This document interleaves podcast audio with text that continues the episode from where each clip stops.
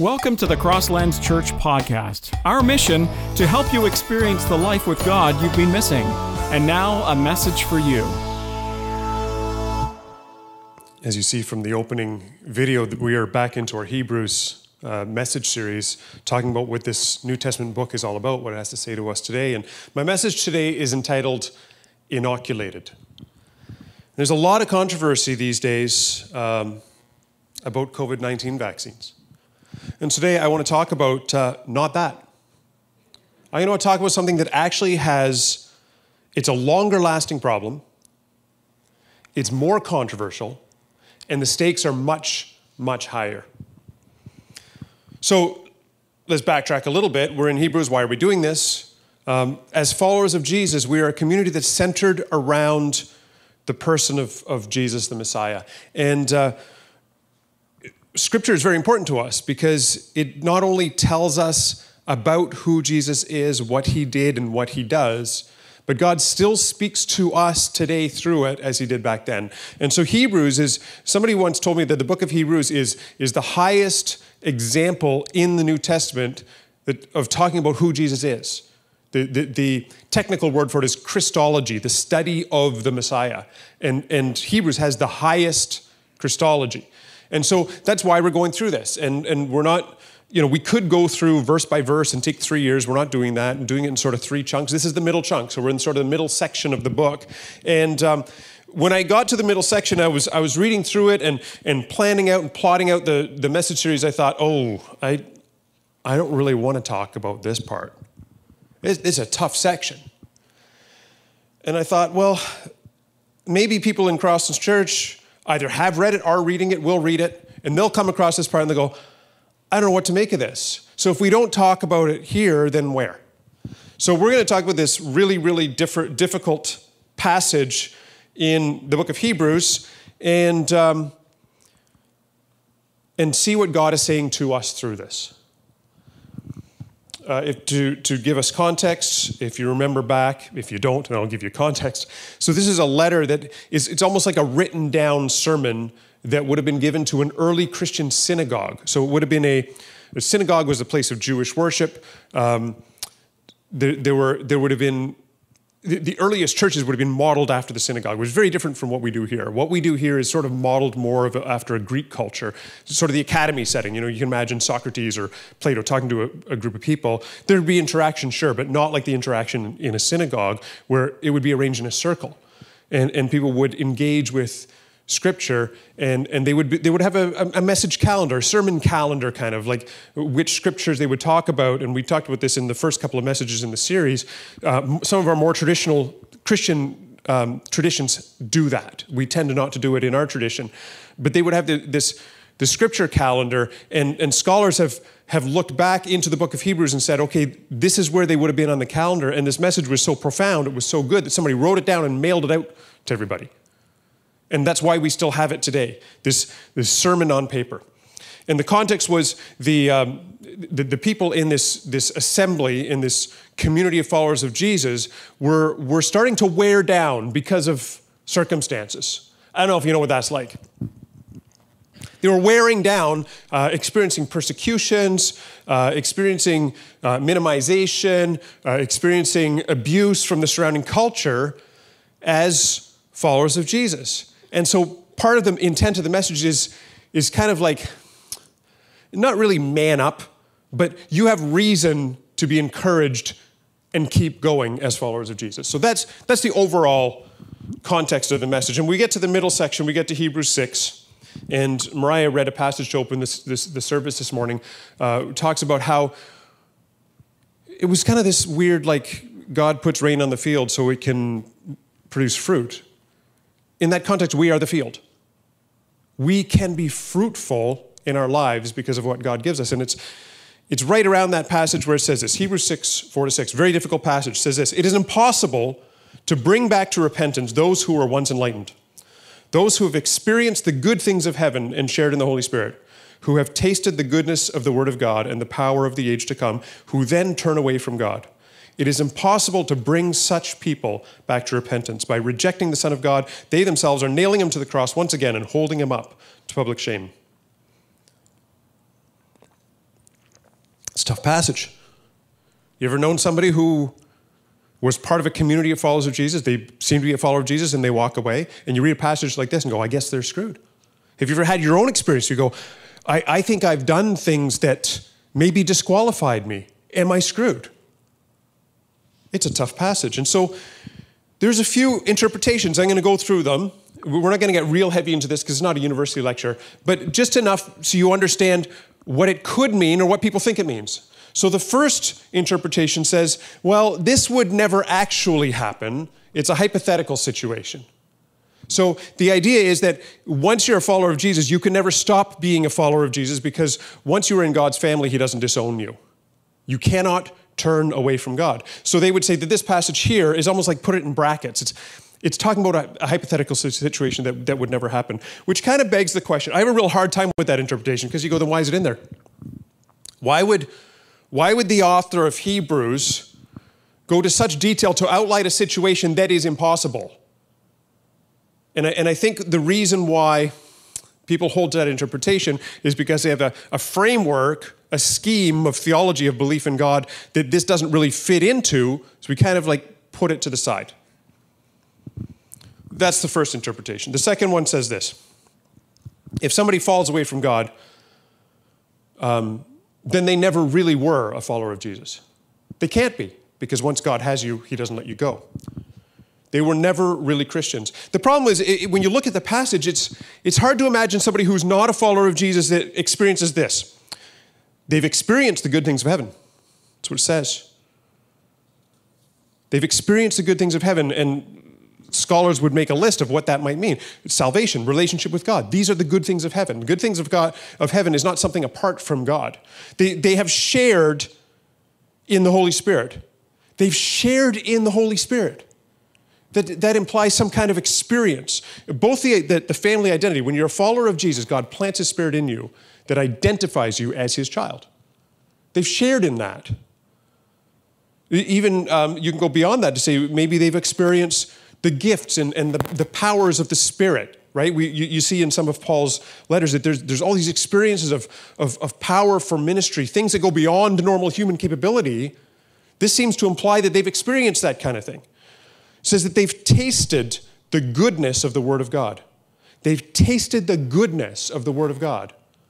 that speaks to me of hearing what God is saying, hearing His voice. Um, some scholars, and probably more traditional, traditional ones, would say they, have experienced the, the communion, the, the, the, what they used to call a love feast. They, they would, they would uh, celebrate and honor Jesus' death and resurrection through, we practice communion with the cracker and the grape juice. Uh, and it seems to me it might go beyond that. Because tasting the goodness of the Word of God seems to imply they're actually hearing God's voice. And then finally, tasted the power of the age to come. This sort of implies the dramatic, the miracles. So you can imagine, it, it's hard to imagine somebody who's not a follower of Jesus who seems to be experiencing all of these things, but you say, well, they're not really a follower of Jesus. But to me, that, then who, how would you know about anybody? Maybe you have doubts about yourself. And I know we have a, we've had a lot of people at Crosslands Church go, I'm not sure I'm really in. Well, yeah, but you've experienced all this stuff. Yeah, but I struggle sometimes. Yes. But this says that if I turn my back on him, it's impossible for me to come back to repentance if that's the case. It's a tough passage. It seems to me there's not some kind of fake enlightenment, some sort of like, you think you're a Christian, but you're not. That's why people struggle with it. And then there's another, there's another extreme interpretation. This is the third one. It says this You're a follower of Jesus, and you do something that you know you shouldn't do, intentionally or unintentionally, and now you're disqualified. Because now you turned your back on Jesus and you've crucified him all over again, subjecting him to public shame. That's a tough interpretation, too.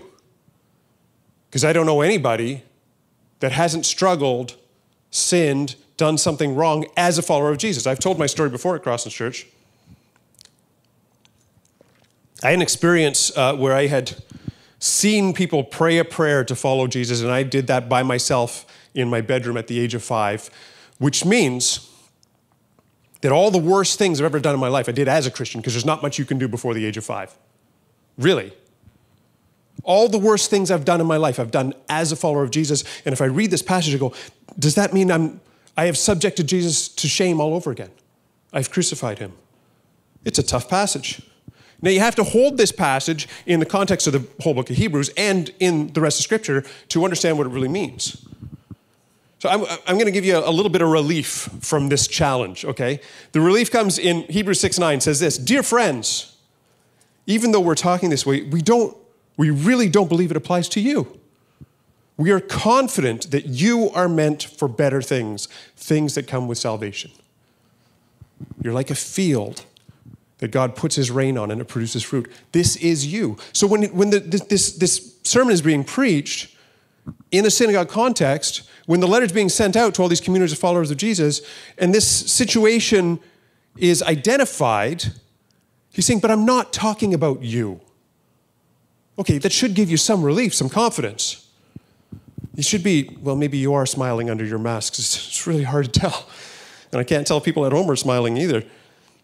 See, okay, so I did a, a, a, little bit of a search, some study on this. And in the original language, in, in that passage, says it's impossible to bring such people back to repentance. The word for impossible there is actually the Greek word that means incapable.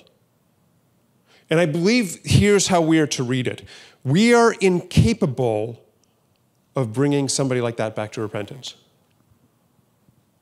We are incapable of bringing somebody like that back to repentance.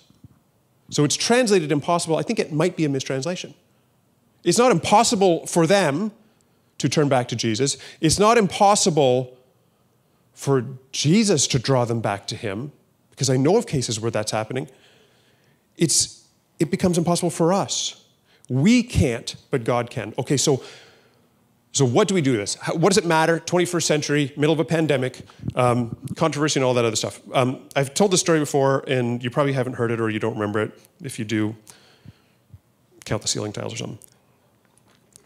Worked at a gas station, and uh, some years ago, I think I was in Bible college at the time, and there was a there was a girl that I was working with, and she mentioned, I, I mentioned that I was in Bible college. You know, I'm a Christian follower of Jesus, whatever. I don't remember all the things I said. She said, "Yeah, I went to a camp and had a conversion experience once.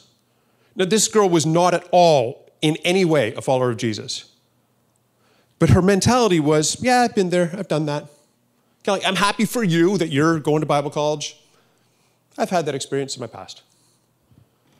That's where the danger is. That somebody is ha, has identified as a follower of, of Jesus, and now they say, but now I've moved on for that, moved on from that. Do you know anybody that's had a, a, minimal experience? They've attended church for a while. We had somebody attending church here. They, I know they experienced God. I, I, I, heard her stories, and, and, and she sort of drifted away after a while. And somebody from the church bumped into her and said, Hey, I haven't seen you for a while. She said, Yeah, I'm not feeling it anymore. Those are her words. I'm not feeling it anymore. And so what happens is you have this experience with God, a legitimate experience, and it goes to here and the danger is that that inoculates you from the fullness of understanding Jesus and experiencing Jesus. I've been there, done that mentality.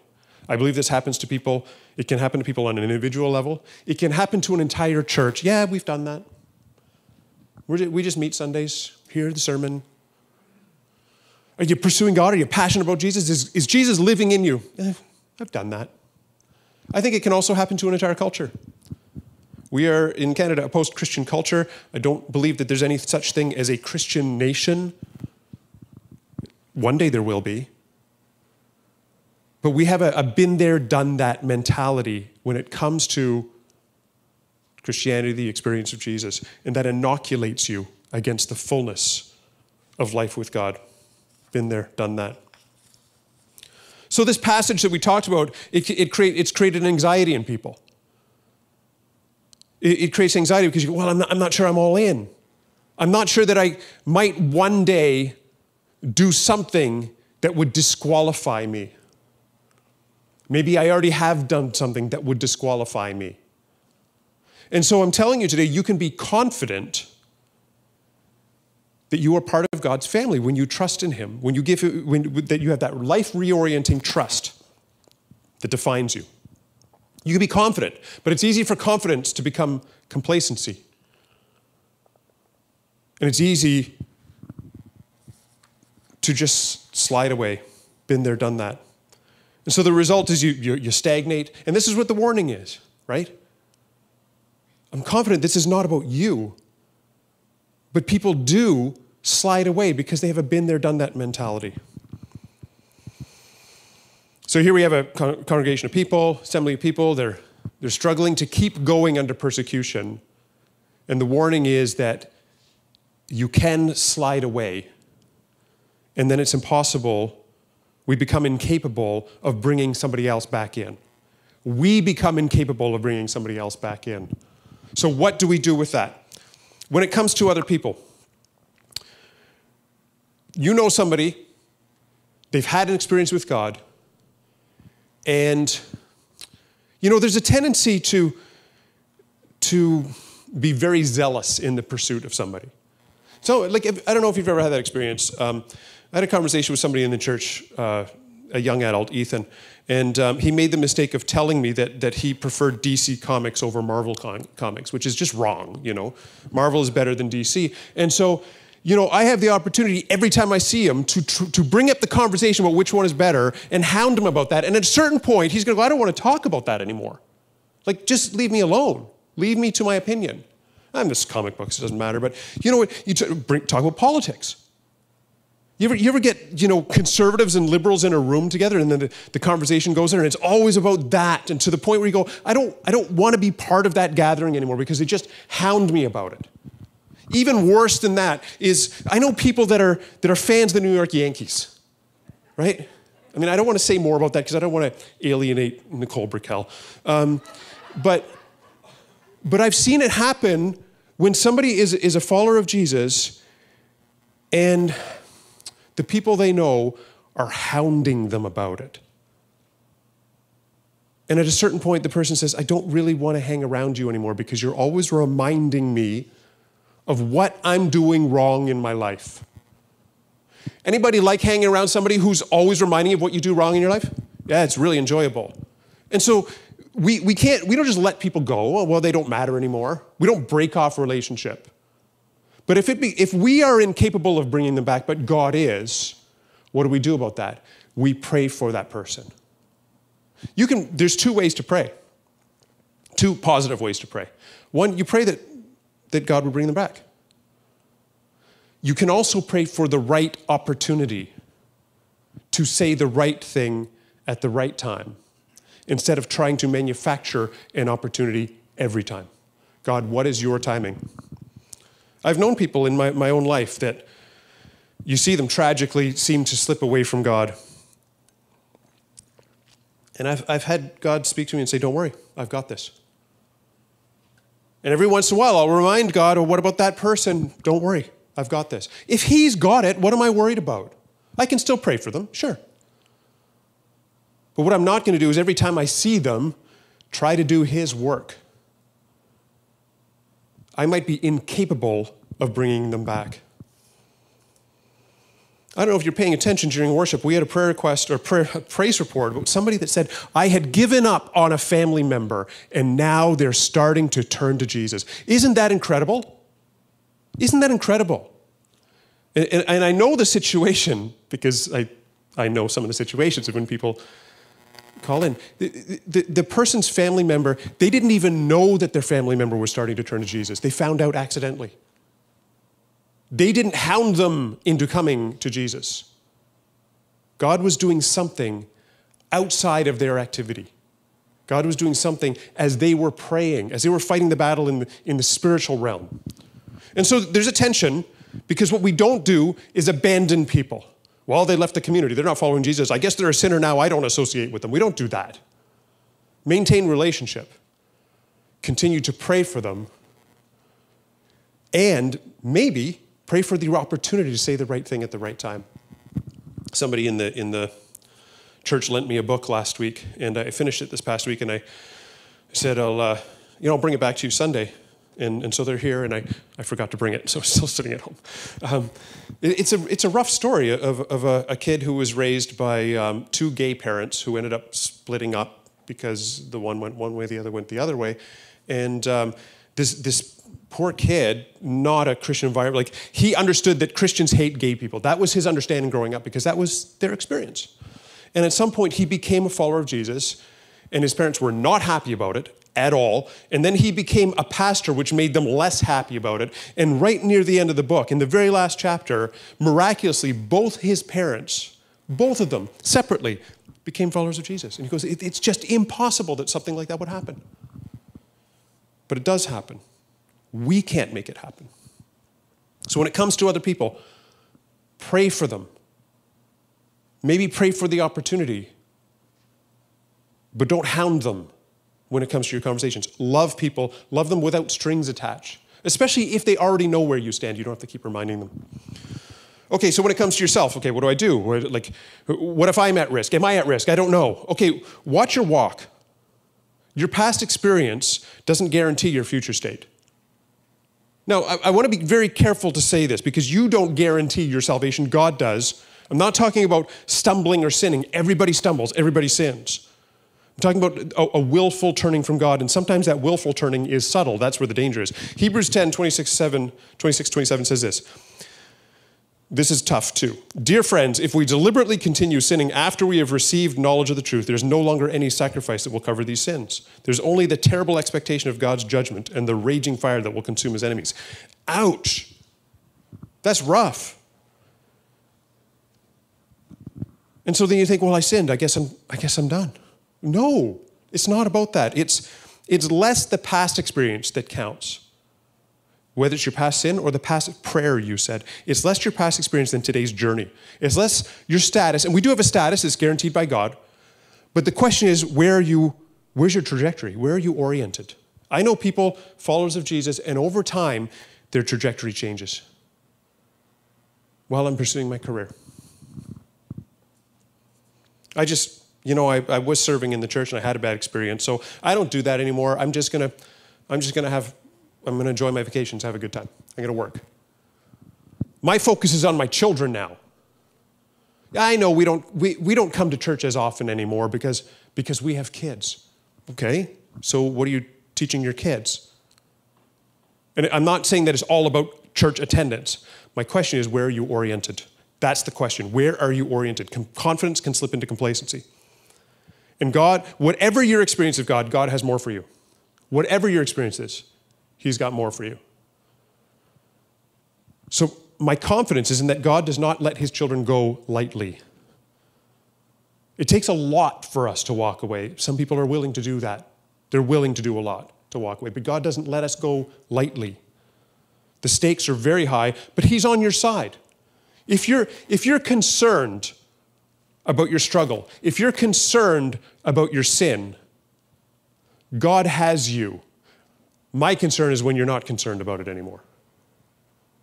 If you're concerned about it, have confidence that God has you. You might be worried if you're not worried about it anymore. And finally, don't settle for less in your relationship with God. A little, God, a little of God and no more can inoculate you against the fullness of the life that God has for you. Pursue Him, pursue the opportunities.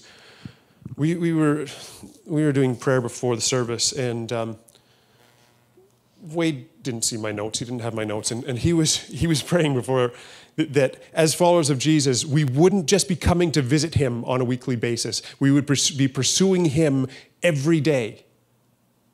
Right. That's the message. That's my message today that I didn't show him. We don't just visit him on Sundays. We pursue him every day because he's there every day. A little experience of him can inoculate you against the fullness of the life he has for you. But he's calling to us every day. How will you respond? When Jesus is waiting for you in relationship, what is your response to him? That's what matters. So we have four different kinds of people that are listening today in this context.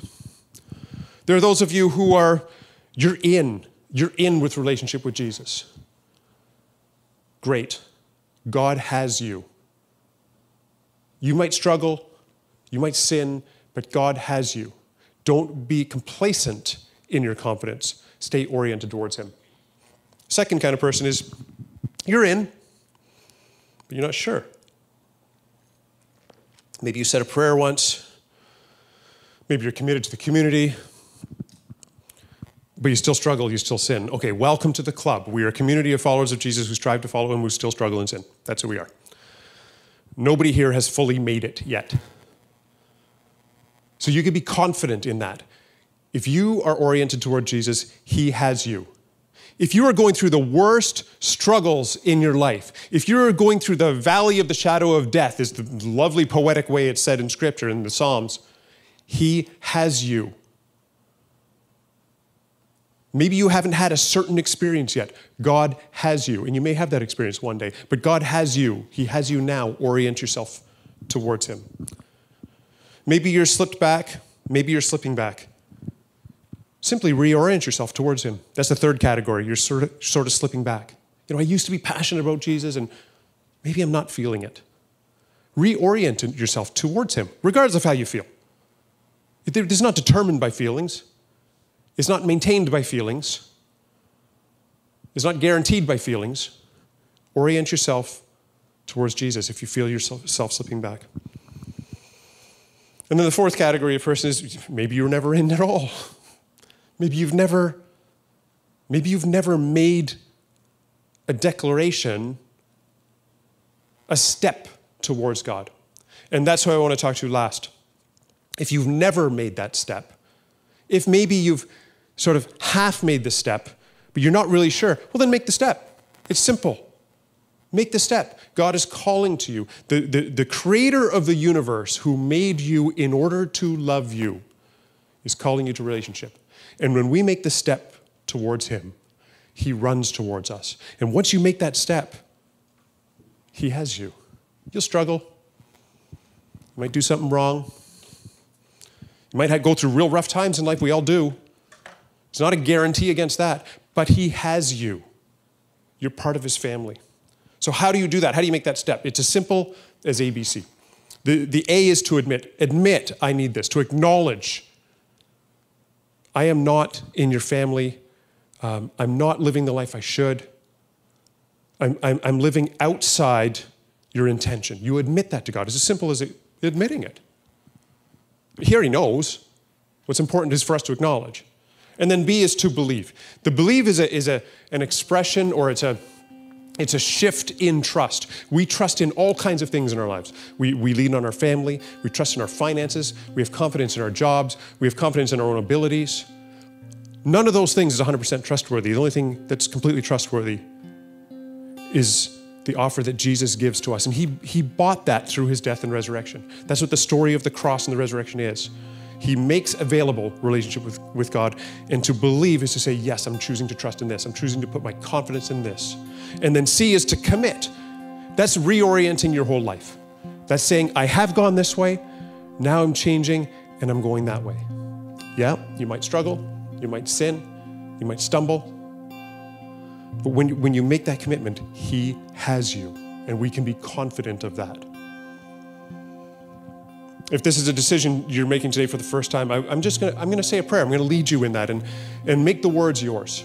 It's, it's just pray something like this Father in heaven, thank you for loving me. I admit that I need you.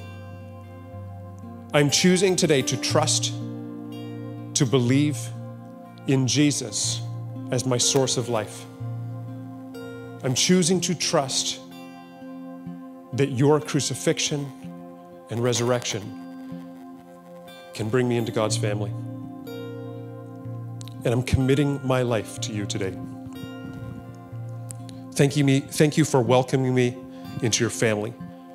Thank you that you are holding on to me. In Jesus' name, amen. And if this is a decision you're making today for the first time, you, you need to connect with us. You need to connect with a, uh, with a Christ centered Bible believing church, and that's what we're here for. We are a community of followers of Jesus that are, are following Jesus together, imperfectly, but together.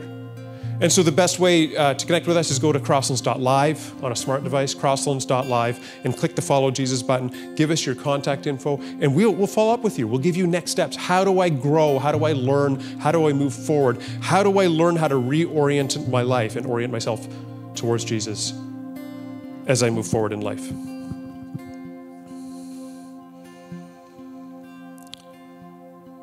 It Doesn't matter what you've experienced in life.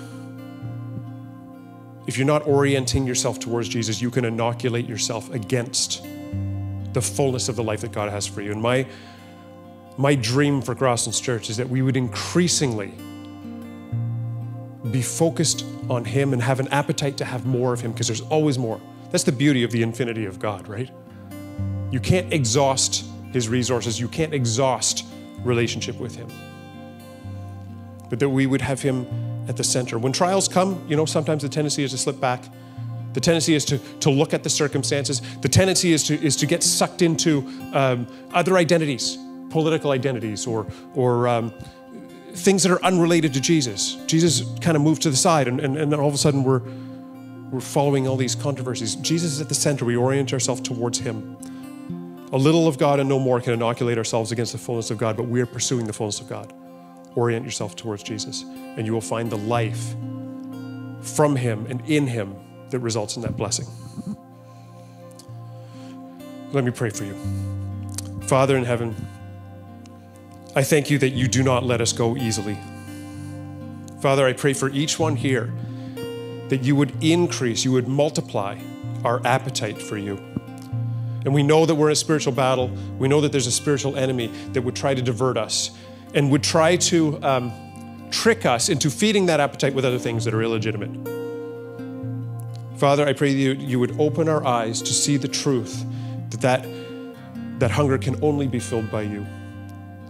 And give us the will to orient ourselves to you over and over again on a daily basis and to receive our life, to receive our fulfillment from you. If there are barriers in the way, Father, I pray that you would reveal those and help us to partner with you to tear those down. I pray that you would move us away from complacency and comfort, that we would be confident, but we wouldn't be complacent, that we wouldn't find our identities in other things. But our primary identity would be you. Increase our hunger for you. In Jesus' name. Amen. You've been listening to the Crosslands Church podcast. Be sure to subscribe on iTunes or the Google Play Store so that it comes straight to your device. And to find out more about Crosslands Church, you can visit us at crosslands.ca. Join us next week for another message to help you experience the life with God you've been missing.